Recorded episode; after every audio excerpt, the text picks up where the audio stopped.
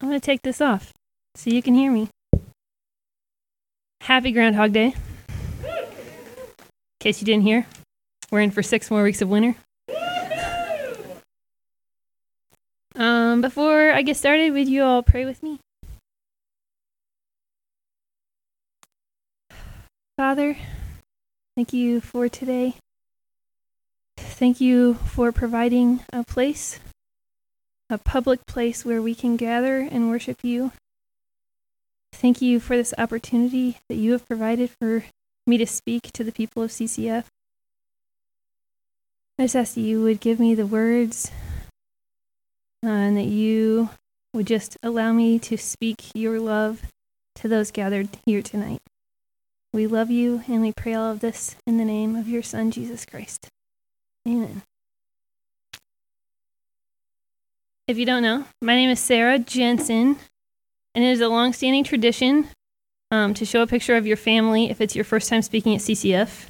So I will start off with my husband, Noah.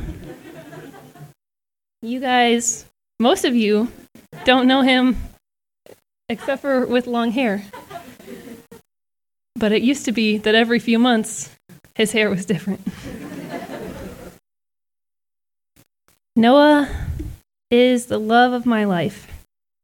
He shows me Christ's love each and every day, and I am so incredibly blessed to be his wife. And then this is going to be the rest of my family on the next slide. I am the 5th of 12 kids. So there are 4 older than me and 7 younger than me.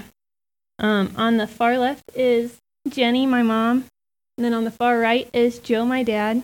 And then for siblings, it goes top left to top right is Esther, Josiah, Micah, Mariah, Andy, and me. And then bottom row is Maggie, Corey, Noelle, Judah, Gracie, and Lydia. There's a lot. And then I also have a slide with my nieces and nephews. We got Logan, Aaliyah, who's also back there, baby Evelyn, Aaron, and Santiago, and 2 unknown on the way. Okay. But here's what you need to know. I love my family, and I am so biased, but I think that I have the best parents and the best siblings, and the best nibblings, nieces and nephews, and the best husband in the whole world. And I wouldn't trade any of them for anything. And I honestly don't know where I would be without each and every one of them. But if I went into detail about my relationship with each one and what God has done through it, we would be here for days, and we don't have time for that. So what I wanted to share tonight will mostly be about my relationship with my brother, Andy. Just because my relationship with him is foundational to who I am as a person.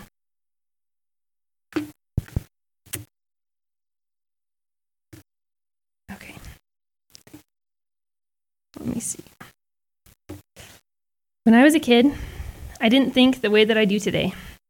I remember a time when I would frequently shout at the top of my lungs that nobody loved me. But back then, I was the little sister. You know the one. The sibling that would come and try to play with you no matter what you were doing. The one who would wreck your Legos because she didn't know any better. Or maybe she did. The annoying little sister that made you look bad in front of your friends. The one who was always told that I could go next time.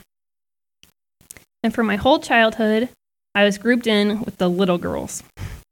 Ugh, I just wanted to be big too. But as I grew, so did my siblings. Funny how that works. So I was somehow always too little to do whatever it was that they were doing. It felt like they were always telling me no. No, I was too little. No, I wouldn't understand the game. No, I would just slow them down on their bike ride. And they would frequently tell me to stop talking like a baby when I would get upset about it. but I didn't know that I was being annoying. I also didn't understand what a speech impediment was, and neither did they.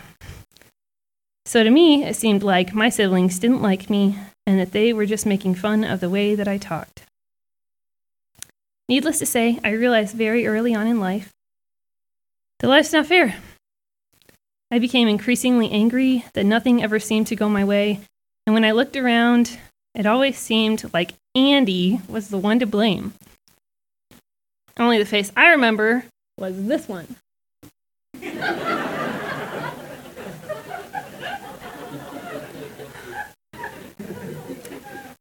And you laugh, but he would pick on me every single day. You think I'm exaggerating, but my mom actually couldn't leave us alone together. He would tell me that I was adopted, that I wasn't part of my family. He would pull my hair and hold me down and tickle me. He would chase me outside into the snow and then lock all the doors. He knew just what to say to make me angry or sad. His was the frequent voice that convinced my other siblings that I would mess up their plans. He was a bully that I lived with, and I hated him. It seemed like he was born to be my own personal tormentor. Now, don't get me wrong, we both had arguments and fights with other siblings too, but our feud was seemingly constant. I used to be a frequent sleepwalker and sleep talker, and it even got to the point where I would sleepwalk into my parents' bedroom late at night, and I would tattletale on Andy for something he was doing to me in my dreams. So to be clear, back then, there wasn't a lot of love from me toward my siblings, or vice versa. Instead, what was vented daily was anger. It took very little to make me screaming at the top of my lungs angry. And that's how I lived. My saving grace was my parents. My dad, Joe Belzer, was the head campus minister here at CCF for most of my childhood. And my mom was a stay-at-home mom who homeschooled us. And they loved me unconditionally. They encouraged me and invested in me. When I was 8 years old, I was baptized by my dad, which seemed only right. Growing up, I had never had any doubts that God existed or that he loved me. This was a truth that I could hold on to when it seemed like everything else in my life was falling apart. But even though I knew that my parents loved me, they were busy, and often I felt very alone.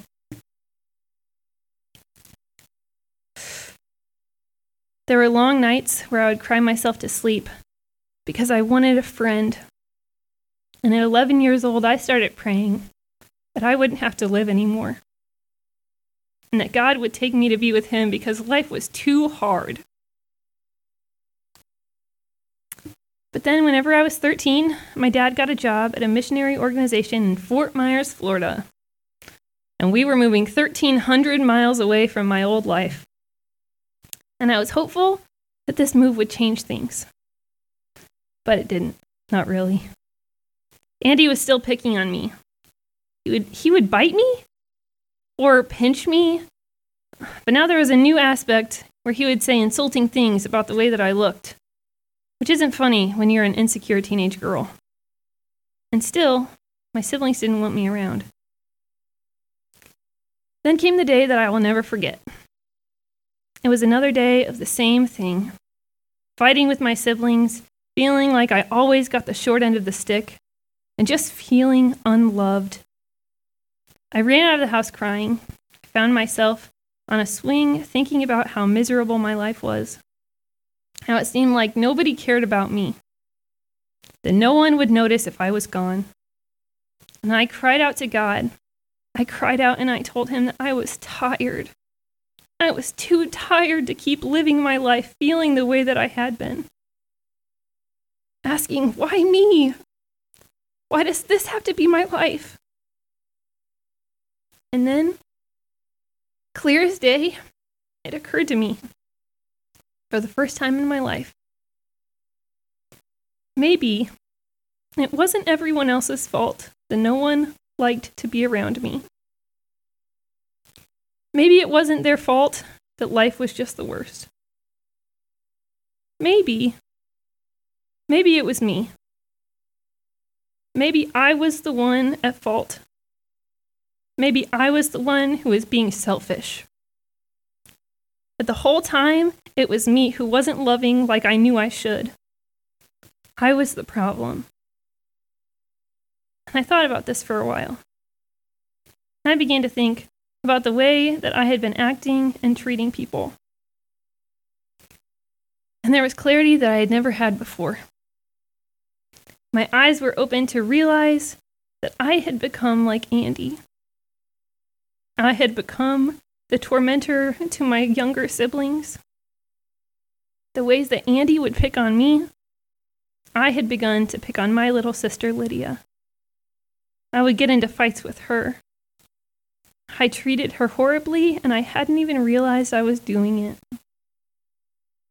And I hated the person that I had become. So again I prayed, telling God that I wanted to change, that I didn't want to be that way anymore. I wanted to be better, but I didn't know how. I needed help. And as soon as I asked for it, seemingly out of nowhere, a Bible verse popped into my head. But I tell you, love your enemies and pray for those who persecute you. Love my enemies. I didn't call people my enemy, but I knew that the person I should be loving was Andy. I had never labeled him as my enemy before that, but I hated him. I hated him for all the times that he made fun of the way that I looked, or talked, or acted. I hated him for all the times when he overpowered me and there was nothing that I could do about it. I hated him for all the times when he made me feel like I was nothing. The times when he made me wish that I didn't exist. To this day, I have never hated anyone more than I hated Andy then. And I knew that what God was asking of me was an impossible task, one that I couldn't accomplish on my own. And I told God that if he wanted me to love Andy, then he was going to have to show me how. Now, I don't know if you know this, but prayer is powerful. But it doesn't always work out the way you want it to. Praying for love, it's kind of like praying for patience. You don't just wake up one day and suddenly you're a patient person. No. When you pray for patience, God provides you with opportunities to show patience. God doesn't just grant wishes, but if you ask him to change you, he will provide the opportunities for you to change. All this to say, I did not suddenly love my brother, and he wasn't suddenly nice to me. Moving forward, I didn't even want to love my brother, but I wanted to want to love him. And I guess that was where I had to start. After a year of being homeschooled by my mom in Florida, I decided that I wanted to go to public school for high school. At this time, the only other sibling going to public school was Andy, who had been in public school for so long at this time because he didn't want to be homeschooled. I don't know what I thought high school was going to be like because I hadn't been to public school since fifth grade. So it wasn't anything like what I thought it would be. Before high school, I was pretty much as innocent as you can be. To put this into perspective, I thought the worst thing you could say was exclaim, "Oh my God." And to this day, the worst thing I've ever heard either of my parents say is "shut up." Which just shows, one, how incredible my parents are. And two, how much of a bubble I had been living in. So it'll come as no surprise when I tell you that freshman year was the biggest culture shock of my life. I started freshman year at a kind of sketchy school. From the outside, it looked like a prison because of the giant fence around it, and the big chain and lock put on the gate after the bell first rang. but the look of it was nothing compared to the experience. I never realized that curse words were part of everyday conversations, not just between students, but also from teachers as well. Other students would brag about how they would go out and get wasted or sleep around. There was a couple of girls who would make out during my art class. Students would smoke who knows what in the bathrooms, and it seemed like all anyone wanted to do was gossip or talk trash about others. Going to that school made me feel dirty, and I remember crying to my dad after a few months, telling him that I felt like I was in a rated R movie that I couldn't get out of. I didn't realize it right away, but this experience was the opportunity that God was providing me to love. It didn't take long to realize that my brother Andy wasn't like any of these people at school, even though he had been going to schools like this for years and years. While I had been living in my nice bubble, Andy had been living most of his days in this whole other world, a world that the entire rest of my family didn't understand. None of us knew what Andy interacted with on a daily basis, yet never brought home. He had never cussed at me or did drugs or anything like that. It was like my eyes were open to see Andy for the first time, to see that he was trying so hard to live according to my parents' standards and expectations when he was exposed every day to the complete opposite. I started noticing for the first time how Andy had a hard time getting along with not just me, but my parents and my other siblings as well. That really, he just wanted to belong and be loved as well. I found that I enjoyed the drive to and from school with Andy. It was a 6-minute commute, but we would listen to music or have short conversations each day. And the hate for Andy that had once consumed me began to fade. And in its place grew something like fondness. I began to notice that when he would bite my shoulder, he wasn't doing it maliciously. He was doing it playfully. I would laugh now instead of becoming angry whenever he would sit on me to get a spot on the couch, because I realized that in his own way, this was how he showed affection. We could now joke together, and the things he would say that used to make me upset were now funny because I got the joke. I understood where he was coming from and what his humor is like.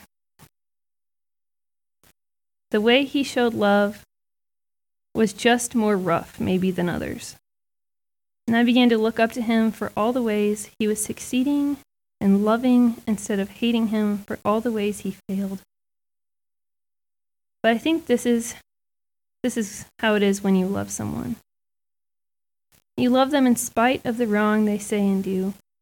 And to this day, Andy is one of my best friends and favorite humans.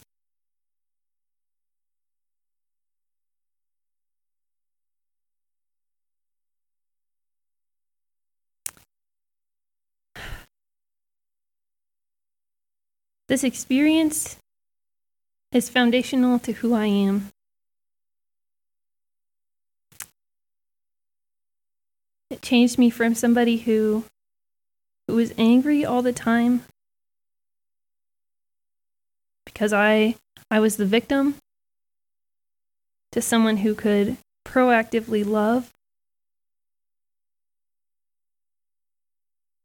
Yeah. Just to wrap all of this up, here are 3 things that I feel like the Lord has taught me through this experience. 1, if God can change my heart from deepest loathing to overflowing love, then he can show me how to love anyone as long as I am willing. 2, each of us has our own unique story. It's not the same as your brothers or your sisters, even if you've gone through the same life obstacles. So I can't assume to know what someone is going through. I can only choose to love the people God places in my life. And 3, God sees you. He sees when you cry out at night all alone. He sees you when you have a panic attack in the bathroom at school. He knows how you feel when thoughts of hopelessness and worthlessness creep in. He knows each and every hidden thought. He sees all of our brokenness and all of our scars, and he doesn't run away. He tells us to come as we are, to him, and he will take care of the rest. Would you guys pray with me?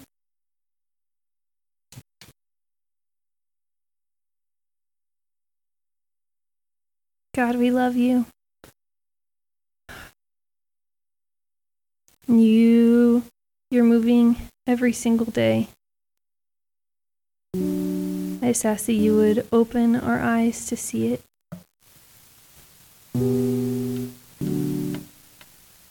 As we go from this place, please turn our thoughts to you, that we would know that no matter what we're going through, you are there to catch us when we fall. You're so good, and we praise you, God. I just pray all of this in the name of Jesus Christ. Amen.